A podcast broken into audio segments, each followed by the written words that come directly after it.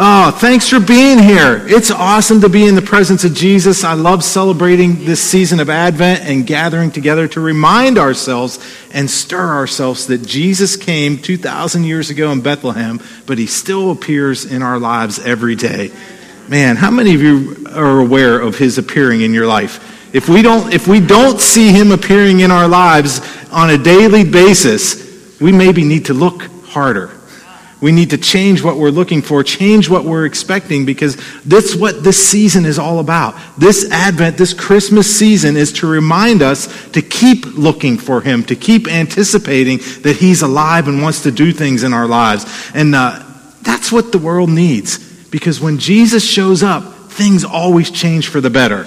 Isn't that a truth in life? When, when he appears on the scene, sick people get healed. Come on, we sang about it this morning. Hopeless situations seeks to exist. I'm just being reminded, even seeing the announcement this morning that Corinne and Steve are in the hospital with Lincoln. He was having issues breathing, and, and the Children's Hospital admitted him and kept him overnight.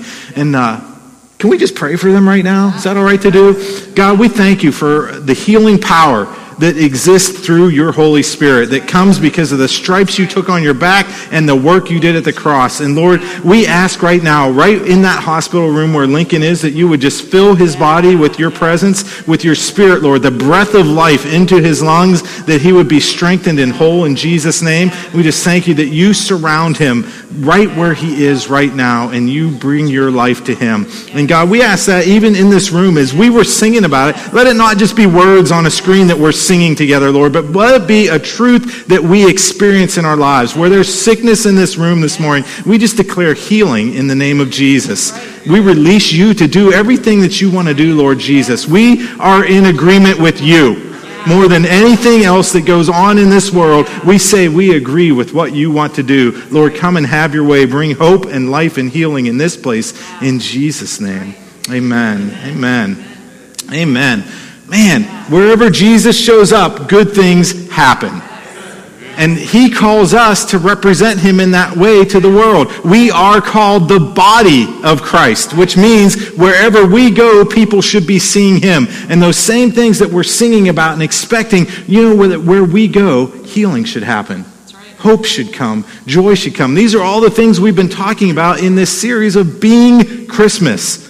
Not just singing about Christmas or letting it be a once a year celebration, but actually being Jesus to the world and carrying the things that he's released into our lives. Our key verse for this series, we've been reading 1 John 4 17. As he is, so are we in this world.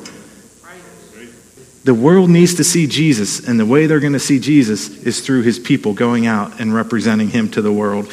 And so we've already talked about being hope and being peace, and today I want to share a few thoughts on being joy. Uh, this third week of Advent, we're talking about joy. That's part of why we had the kids come up, isn't it? Isn't there something about seeing kids that always releases joy? Come on. I, if, I was just thinking about some stories with my own kids and thinking it didn't always release joy to see the kids. But there should be something about seeing kids that always releases joy. Just that smile on their face, the way they stood up here and sang this morning. How could you not help but smile back at them?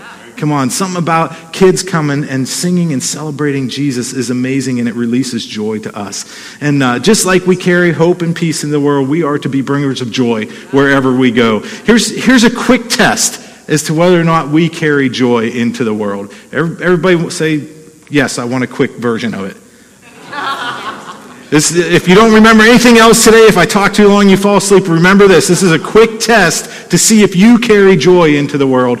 Are people happy to see me when I walk in the room? Come on, that is the shortcut of all shortcuts to discern whether or not I carry joy into situations. Are people happy to see me when I walk into the room? Do I lift people up or do I bring them down? When, when I walk into the room, is it like the sun coming out or the rain clouds moving in? Come on, there, there is a very real presence and an atmosphere we carry. And when we walk into the room, if it looks like people have to reach for their umbrellas, come on, there's, there's some spiritual symbology in there. They put up their umbrella like, hey, I don't want to talk to you and I'm shielding myself. Come on. When I walk into the room, is it like Jesus walked into the room where people were like, I'm so glad he's here? Or people ready to run for the exits? That's a, that's a pretty good sign right there at a base level. Do, am I a bringer of joy or not? Do I carry that atmosphere with me? Uh, here's the definition of joy joy means happiness, being cheerful, and the feeling that comes from well being or success. How many of you would love to have joy in your life? That means that things are going well and I feel good about it. And it shows on my face. There's something happening in my life that stirs me and I am excited and I am happy and I am cheerful about it. And in the Bible, we see the word rejoice a lot. The word rejoice means to experience great pleasure or delight. It doesn't mean just have joy again, like you had it 10 years ago. Now I'm telling you to rejoice, like have joy one more time. It's actually amplifying joy. It's saying that feeling and that experience when you have joy, take it to the next level. Rejoice. Let something explode in you that there's great pleasure and delight in my life right now. The biblical concept of joy Whenever you, whenever you go study it out, almost 100% of the time in the Bible, any word that's translated as joy carries with it the connotation of doing something on the outside. In fact, the, the two most common Hebrew words that are translated for, as joy in the Old Testament denote spinning around and jumping. Awesome. Yes. Yes. Come on, are you going to make me do it? Yeah, like, like I'm so excited that I just can't contain myself. Talk about childlike joy and something in the atmosphere. Joy means that there's something on the inside that comes out so everybody else is aware that I have joy. Joy is, come on, if you have heard this in a sermon and you believe this, get, repent, change your mind, get out of this. Joy as a Christian does not just mean, i got my joy and nothing can rattle me. Come on, there, there are some places that, that teach that, that just say, well, it doesn't matter what's going on on the outside, you just have joy. On the... There is a base truth there. There is joy on the inside that can't be taken away and stolen from me. But true joy does affect something on the outside of me. there should be something on my face that lets people know I'm full of joy. Gosh, what's, what's the old song? I've got the joy, joy, joy down in my heart. Like it's down in my heart so that if you've got the joy, you can clap your hands, you can smile, you can let it be shown on your face. There should be something about it. How many of you, how many of you have had a good laugh this week? Like half the room. Yeah, there we go. Eric Schwiederowski, bringer of joy everywhere that he goes. Doesn't that feel better to laugh? Like, shouldn't there be something about, if there is joy in the presence of God in this place, shouldn't there be something that causes us to want to laugh or to be cheerful, to be excited about things? Look, I was going to say, look at your neighbor and laugh at them, but look at your neighbor and laugh with them. Maybe, uh, maybe that's a better way to say it. There should be something about our lives. Come on. I will tell you, if you're not in a life group, you're missing out on some great relationships. Our last two life groups, I've. And some of the people that are in my group are laughing because they were there. I laughed more at our last two life groups than I have maybe the whole year leading up to that point. There's just something about when we gather together with God's people. Why do we have this picture that when we gather together with God's people, it's always got to be, oh, let's pray. Let's, let's just meditate on Him. There are times for that. Come on, we need to be people of prayer and be together and do those things together. But there are times when we just need to rejoice and be happy and be excited to be with each other and even laugh a little bit. There, that is attractive to the world. The world sees people having a good time and that draws them in. When the world sees people that look like it's drudgery and suffering to gather together all the time, they walk the other way. We are to be people of joy and to let it show on our faces. And come on, being, being joy doesn't mean that everybody's problems disappear all of a sudden. Come on, it doesn't mean we have to be fake people and just have the smile painted on our face all the time. Being joy doesn't mean that we ignore the very real issues that people are dealing with. There, there's a verse in Romans 12 that says, Rejoice with those who rejoice and mourn with those who mourn. That, that implies that even as Christians, there will still be situations going on that cause us to mourn and to walk through that with each other. But there, we are also supposed to be people of rejoicing. There are times and seasons for all of that. And it does mean that all, all that it means when we have joy as Christians, it means that the situations we walk through are not our main focus. Right. He is. How many, how many, times in Scripture does it keep reminding us, let's get our eyes back on Jesus, fix our eyes on Him, get our eyes off of the earth and what's going on, and thinking that that's all there is to life, that this is it and there's no more, and, the, and what happens in the world has sway over me. There are times when we mourn, but we don't look at those situations and say, that's the end all be all. We keep our eyes fixed on Jesus and we walk through those things because there's joy on the other side. Come on, that's even what helped Jesus get through the cross. What, what did Steve share last week in communion? But for the joy set before him, he scorned the shame of the cross. If, if joy was something Jesus needed to walk through dark and difficult times, I'm pretty sure we need it too. That's part of why he put us together to walk through. The world desperately needs the joy that we carry. The world desperately needs to see people that have something inside of them that goes above and beyond the natural situations and circumstances we walk through. That's why we are called supernatural people, because we carry something that's not affected by what goes on in the world. Here are just a couple stats I saw that reinforced for me that the world needs the joy that we carry. Do you know that the, the leading cause of disability in 15 to 44 year olds? So this is, this is a pretty capable age group of people, right? You would think they're doing pretty well, but there are a bunch of people that they qualify for disability and can't even go out of the house, can't hold a job. The leading cause of disability in 15 to 44 year olds is major depressive disorder. Like, not you got in an accident and hurt your leg, got your hand jacked up. It's depression, is what causes people in that age group to be disabled. About 50% of those who have depression also get diagnosed with anxiety. Why is that? Because when you live apart from Jesus, when you think all that there is is what goes on in the world, you have a hard time getting out of the first couple verses of Ecclesiastes. How many of you ever read the book of Ecclesiastes? And it starts out, it says, meaningless, meaningless. Everything is meaningless. If you don't know Jesus, you are going to camp right there in those verses. And the world is going to run you over and it's going to get depressing and it's going to, you're going to be anxious and fearful about what's going on in life. Come on, we need to get through to the end where the, the writer of Ecclesiastes finally says, hey, you fear God and keep his commandment. It is about him not about what's going on in our lives. The world desperately needs the joy that we carry. And it doesn't diminish the instances when, when people have a very real illness that's called depression. Come on, if you've ever battled with that, that's a very real thing. It's very dark, but I know Jesus is a healer. Jesus carries joy. And can we, can we get rid of the stigma for people that have to go to the doctor about something that's going on in a, a mental disorder? you know, somebody, somebody comes in, we, we pray for everybody, regardless of what's going on. Physical healing, emotional healing, we pray for people to get saved and spiritually healed. But when somebody comes to you and they're like, oh, my ankle's hurting so much, people say, oh, go see the foot doctor. like no no problem at all. They say, go see the foot doctor. Oh, my back's hurting. Go see the neurologist, whatever. Somebody comes and says, man, I'm really in a dark place with depression. you need to pray more. Why do we do that?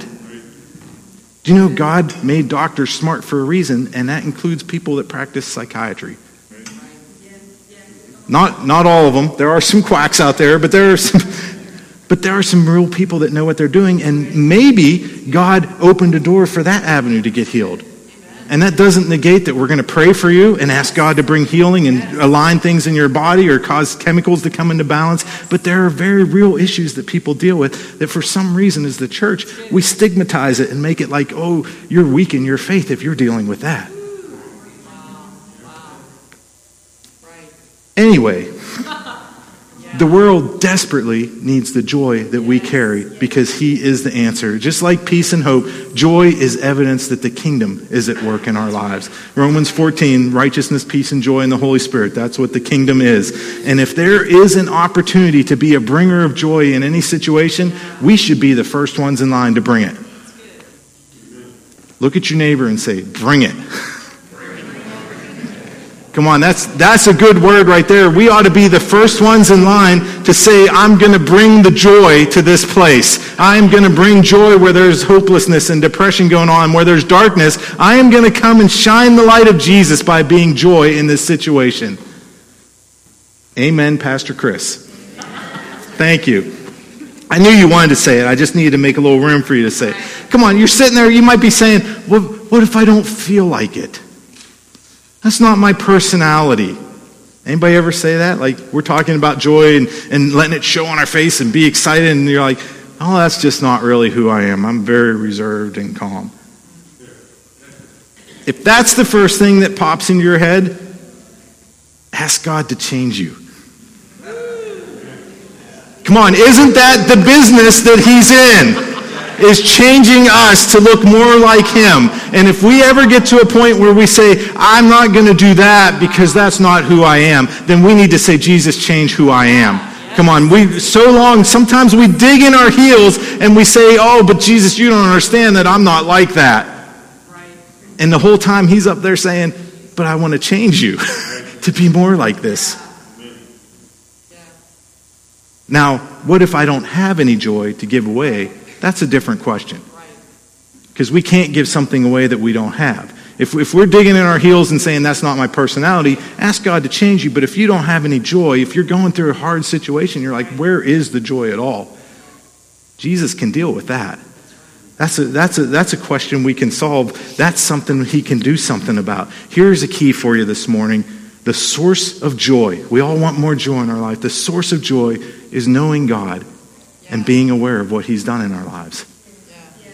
It, it, it really is. We complicate things. We think, oh, well, what, what news can I read? What pill can I take? What relationship can I have to get more joy in my life? And the secret, the source of all joy, is knowing Him and being aware of what He's done in our lives. Psalm 16:11 says, "You will show me the path of life. In your presence is fullness of joy, and at your right hand there are pleasures forevermore." Isn't that amazing? David talks about what is the path of life. I want to know the secret to this abundance and this life and this fullness that you have. He asks the question, "Show me the path of life." Then he starts talking about how you get joy. There is a connection there. If we want to experience life to its fullness and the joy that He has for us, there's something there about being in His presence. There is no shortage of joy in His presence. If we're walking around saying, I don't have any joy, I'm being run over by the world, then we need to find our way back to His presence. I love that verse. In your presence, there's fullness of joy. I'm, i was amazed. The word presence in the Hebrew is the word panim, and it actually it doesn't mean presence. The, word, the Hebrew word for presence that's translated there means face. And it means actually coming face to face with God, getting to know Him. Not, not just being in the room with Him, but cultivating that relationship with Him. I've seen you face to face. I know you. I've been touched and changed by you. That's what releases the joy. That's where there's a fullness of it.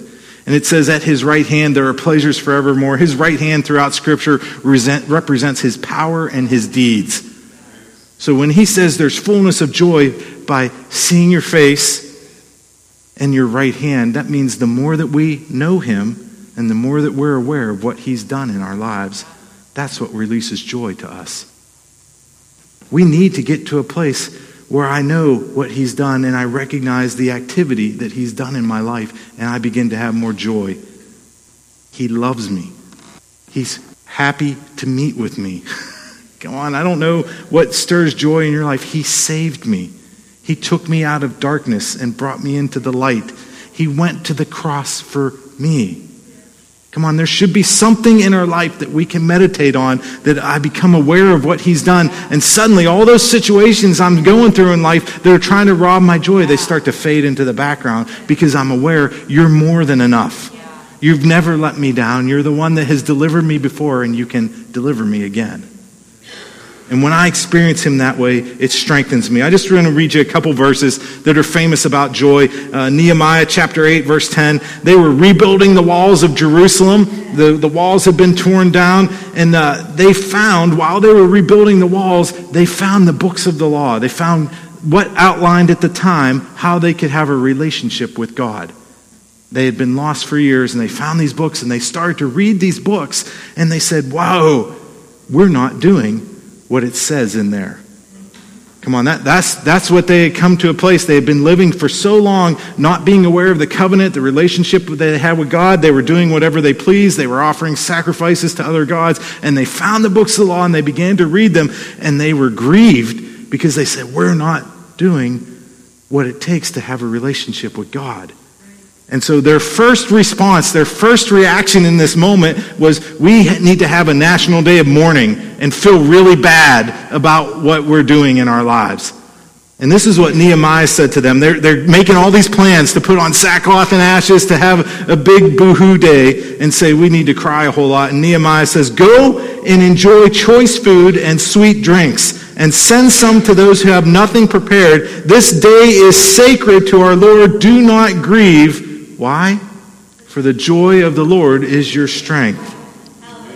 In that moment of realizing we haven't been doing what it takes to have a relationship with God, Nehemiah tells them, Your first instinct wasn't the right one. You, you found the way to have a relationship with God and you want to go be sad about it all the time?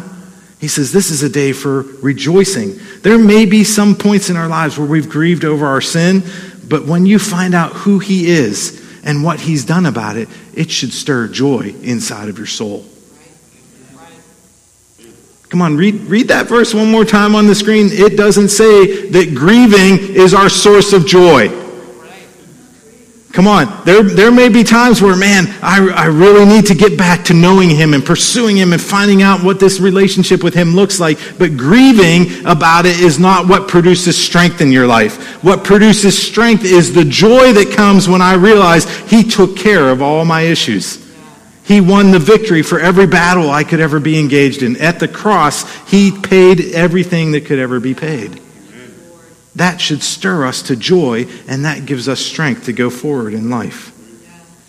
Ah, I love that. When we realize the length that He went through to save us, we ought to get excited about it.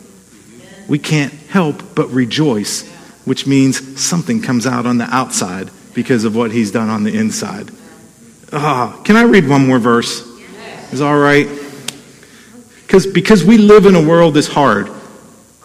Sometimes we need reminders. And that's, that's where Paul found himself. He was writing a letter to the church in Philippi. And in verse 4 of Philippians chapter 4, he says this to them Rejoice in the Lord always. And I will say it again rejoice. Come on, was Paul just saying, You're not listening to me? Come on, Linda, Linda, honey, listen to me. If, if you don't know what that reference is, you need to spend waste more time watching YouTube videos little three year old kid talking to his mom. Linda, you're not listening to me. Is that what Paul was doing in that moment? He's saying, hey, hey you didn't read what I just read. Rejoice. And I got to say it again rejoice. That's not what he was doing in that moment. He was saying, there's something about taking it to the next level. Remember what Jesus has done. Connect with him once again. Rejoice. Come on, they the city of Philippi was an outpost of Roman soldiers. That's, that's basically what compromised the, the population of Philippi was these Roman soldiers that had come to keep order in the province. Talk about a hard place to start a church. And it was the first church planted in all of Europe. And it, it happened when Paul and Silas just happened to be there and get thrown in jail together. Come on, that, that would be like saying, hey, there's these people that they really hate you, they want to kill you, they, they can't stand you. There's a whole bunch of them. Go open a church right next to where their headquarters is.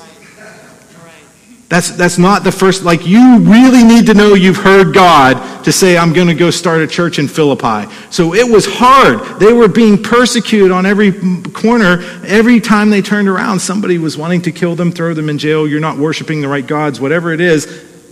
And Paul said, You need to be reminded in the middle of that hard situation, rejoice. And again, I say rejoice. Paul knew the secret to their everyday survival was you need to have joy. You need to connect with Jesus once again.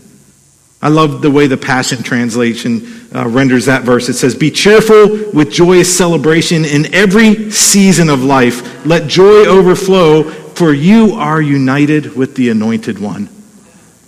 It's all about our relationship that we have with Him. The more we know Him, the more we realize what He's done for us, the more it fills us with joy and it gives us strength. He is in me. He knows me. He loves me. He saved me. We need to be solid in those things if we want to have joy. When I know those things, I can be joy at anywhere, at any time. We can find joy in unexpected moments. This is what I this is where I want to end and get to this morning. We can find joy in unexpected moments. There, there are situations that we can find joy where we have no earthly business having joy in the middle of it. That, that is part of our Christian witness when we walk through a thing that everybody else in the world is like, oh, this is, this is winning. How am I going to survive this? And we have joy in the middle of that situation. That, speaking of the church in Philippi, it was planted out of finding joy in an unlikely circumstance and it set them free. In Acts chapter 16, just, just listen to what they went through. This is Paul and Silas. They were preaching in Philippi. It says the crowd joined in the attack against Paul and Silas. Then the officials tore the clothes off of Paul and Silas and ordered the guards to beat them with sticks. After they had hit Paul and Silas many times, come on, for it to get in the Bible to say many times, I don't know how many that was, but it was a bunch. I got one story seriously, then, then we'll go. When I was a kid, I did something stupid. That, yeah, just one, that one time. and I have this vivid memory of my dad coming in and saying, You're going to get spanked. And, and he had this paddle that was unpleasant. And he sat me down and said, This is what you've done. You're going to get spanked. How many swats do you think you deserve? so I knew, even at, even at that age, I knew the wrong answer is zero. Because if I say too few, he's going to give me more. But it would be really stupid to say like five or six. Like, even I'm doing this math as he's asking me this question how many swats do you deserve? I think I said two was the, was the answer. I don't think that would qualify as beating them with many blows. But I got two that day because that's what I deserved and asked for. for it to make it in the Bible to say many blows, I think it was a lot more than two. So they got these guards. They're, they're pretty bitter about being in the army anyway, and they're angry, and they got an opportunity to take it out on somebody. And they were directed to beat Paul and Silas with many blows with these rods. Ow. It says, after they had hit Paul and Silas many times, they threw them in jail. And they ordered the jailer to keep them under tight security. So the jailer followed these orders and put Paul and Silas into solitary confinement with their feet in leg irons. Around midnight, Paul and Silas were praying and singing hymns of praise to God, and other prisoners were listening to them. Talk about finding joy in an unexpected moment. If this was the story of Chris, it would say around midnight, Chris and Silas were moaning and crying in the jail. And that probably would be really true because Chris and Silas are very similar in our personalities. In fact, Silas does things that irritate me, and the girls look at me and say, He's you, Dad. Like, that's what it would say in this story, is it, is it would say Chris and Silas were in the jail moaning about the, the trials they had gone through, and oh, my back hurts so bad, and where'd they beat you, and like, are you bleeding from there too? And it says instead of that, Paul and Silas were in the prison singing praise to God. Talk about needing to connect with joy to get some strength in an unexpected moment. You've got no earthly reason to be singing praise to God. In fact, most of the people that would see that situation would say, You must not have had enough faith because they arrested you. They threw you in the jail. They beat you. Couldn't even get any converts to raise their hand at the altar call because they were beating you with sticks. But they knew, man, we're in a place where more than ever we need joy. And you guys know the end of the story. They, they were singing and praising God, and all of a sudden a great earthquake came and it shook the jail. And it, it was such a violent earthquake, it actually shook their irons off their arms and the shackles that they were in on their feet, and it set them free. If them finding joy in an unexpected moment brought freedom to their lives, how many of us need to find joy in an unexpected moment we're going through to see some freedom come to our lives? Come on, their decision to be joy in a moment that didn't call for joy at all not only set them free, it saved the jailer and his whole family, and it established the first church in Europe in a place that had no business having a church, a Roman outpost. What will our choice to be joy do for the people around us? We have no idea how far reaching the effects of that simple decision to say, man, this situation stinks, but I'm going to press into you, God. I'm going to find you in the middle of this. I'm going to connect with you. I am going to get some joy flowing in my life right now. And not only will it set us free, it'll do something for the people around us. Let's go ahead and stand together in this place. Being joy can be as simple as choosing to look for Him in any circumstance you're in. And when you do that, He is faithful to be found, and He will supernaturally fill us with joy that gives us strength. The action thing that I want us to do today, I want us to choose to look for joy in unexpected, places, people, moments, situations. All those things we can do this week. When, when you're out in the world, when you're back at your job, when you're in the grocery store, choose joy in those moments. Look for Him. But today, a very practical thing you can do is we're going to go sing in the streets of Bridgeville after service today. If you would like to go be joy in the community with us, uh, Andrea and Christina are going to be right over there after service. I want you to go see them and say, hey, where are we going? What are we going to sing?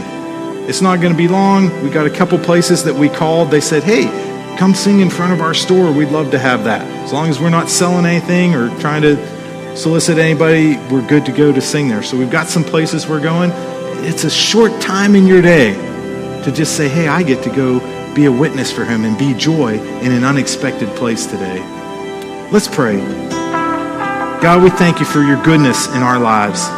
Lord, stir us once again with what you've done in us so that we would find joy, so that we would be reminded, Lord, that you did things that no one else could ever accomplish in us. You are a God that saves, that loves, that redeems, and restores. We're so grateful, God, and it fills us with joy. Lord, let that joy that's on the inside of our hearts be seen on the outside. Let it be seen on our face. Let it be seen in our conversation. Let, let our words be seasoned with joy, Lord God, that it would stir us and release something to people around us. God, we just say that we love you, even as we go to sing in the community right now. Lord, let it be more than just songs on a page. Let there be an atmosphere of joy released in the hearts of people that would grab their attention and let them know you love them with an undying love. Lord, bless us indeed as we go from this place. Let your goodness and your mercy flow in our lives. Let you be seen in us, that the world may know that you are alive. In Jesus' name, amen. Amen. If you're in this place today and you've never started a relationship with Jesus, this would be a great day to do it. We'd love to pray with you. Uh, otherwise, if you want to sing, there'll be the people gathering over there. But have a great afternoon. God bless you guys.